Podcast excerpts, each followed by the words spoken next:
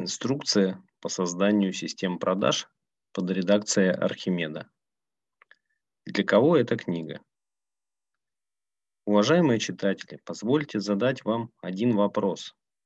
Как вы считаете, сколько коммерческих или генеральных директоров компании нужно уволить ее владельцу, чтобы понять, что дело вовсе не в них? Хорошо, что у вас отличное чувство юмора, но ответ на этот провокационный вопрос на самом деле не так прост, как кажется.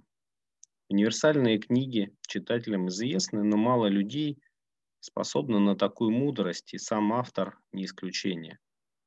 Эта книга узкая, хотя и написана для предпринимателей и управленцев, которых в России десятки миллионов. Однако практическую пользу эта инструкция принесет тем из них, кто управляет малыми или средними компаниями или владеет ими. Темой результативного управления коммерческими организациями автор увлекся в 2001 году. С тех пор этот вопрос по-прежнему для него актуален. Книга будет полезна тем, кто уже получил практический опыт управления одним или несколькими предприятиями, а понимание того, как построить из малой фирмы бизнес большого масштаба, в итоге до сих пор не сложилось. Надеюсь, такие люди и станут благодарными читателями этой инструкции. В этой книге вы не встретите изобретение велосипеда новой конструкции, шокирующих или эмоциональных откровений. Здесь собран личный опыт, и опыт коллег, наблюдения, результаты обсуждений и знания. Материал для книги собирался с 2004 года и постепенно систематизировался. В итоге сложилось все в единую стройную систему. Тем, кому эта книга поможет собрать в голове свой пазл, я говорю спасибо. Для таких читателей инструкция и написана. Остальным я тоже говорю спасибо за ваш выбор и ваше терпение. Примеры из реальной жизни, которые собраны автором, часто показывают управленческие ошибки, которые сдерживают развитие организаций, мешают им вырасти. Поэтому читатель может получить впечатление, что мир управления предприятиями малого и среднего масштаба трагичен и лишен гармонии. Это не совсем так, точнее даже совсем не так. Существуют успешные компании, существуют и мудрые управленцы, разумные владельцы фирм или холдингов. Целью же автора было желание показать последствия неудачных решений и заблуждений менеджмента, отчасти немножко напугать читателя, так как страх – хороший мотиватор при определенных ситуациях, когда люди расценивают свой краткосрочный успех как объективную закономерность.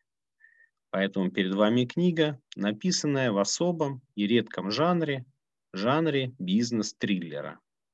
Дмитрий Хичкок Моторин. Ну ладно, пусть оно будет так. Полученный сегодня писательский опыт, э, он первый в истории автора, и, возможно, в дальнейшем будет использован им при написании, возможно, бизнес-комедии в стиле Ильфа и Петрова. Все может случиться. А пока, уважаемый читатель, перед вами именно эта книга. Книга, которая сможет вам помочь, если вы будете читать ее с юмором и пониманием того, что наш мир все же гармоничен. Переходя к содержанию книги, позволю себе дать читателям три основных тезиса, в которых приходилось приходится убеждаться, сталкиваясь с решением многочисленных управленческих задач. Первый. Не существует никаких отраслевых моделей и схем бизнеса. Модели бизнеса универсальны, только в каждой отрасли они дают экономические результаты, а другие не дают. Одни дают, а другие не дают. Второе. В России не существует исключительных обстоятельств или менталитета, которые отменяют, умаляют мировой опыт экономики и менеджмента. таких исключительных обстоятельств никакого национального менталитета, который позволял бы отменять законы управления, не существует.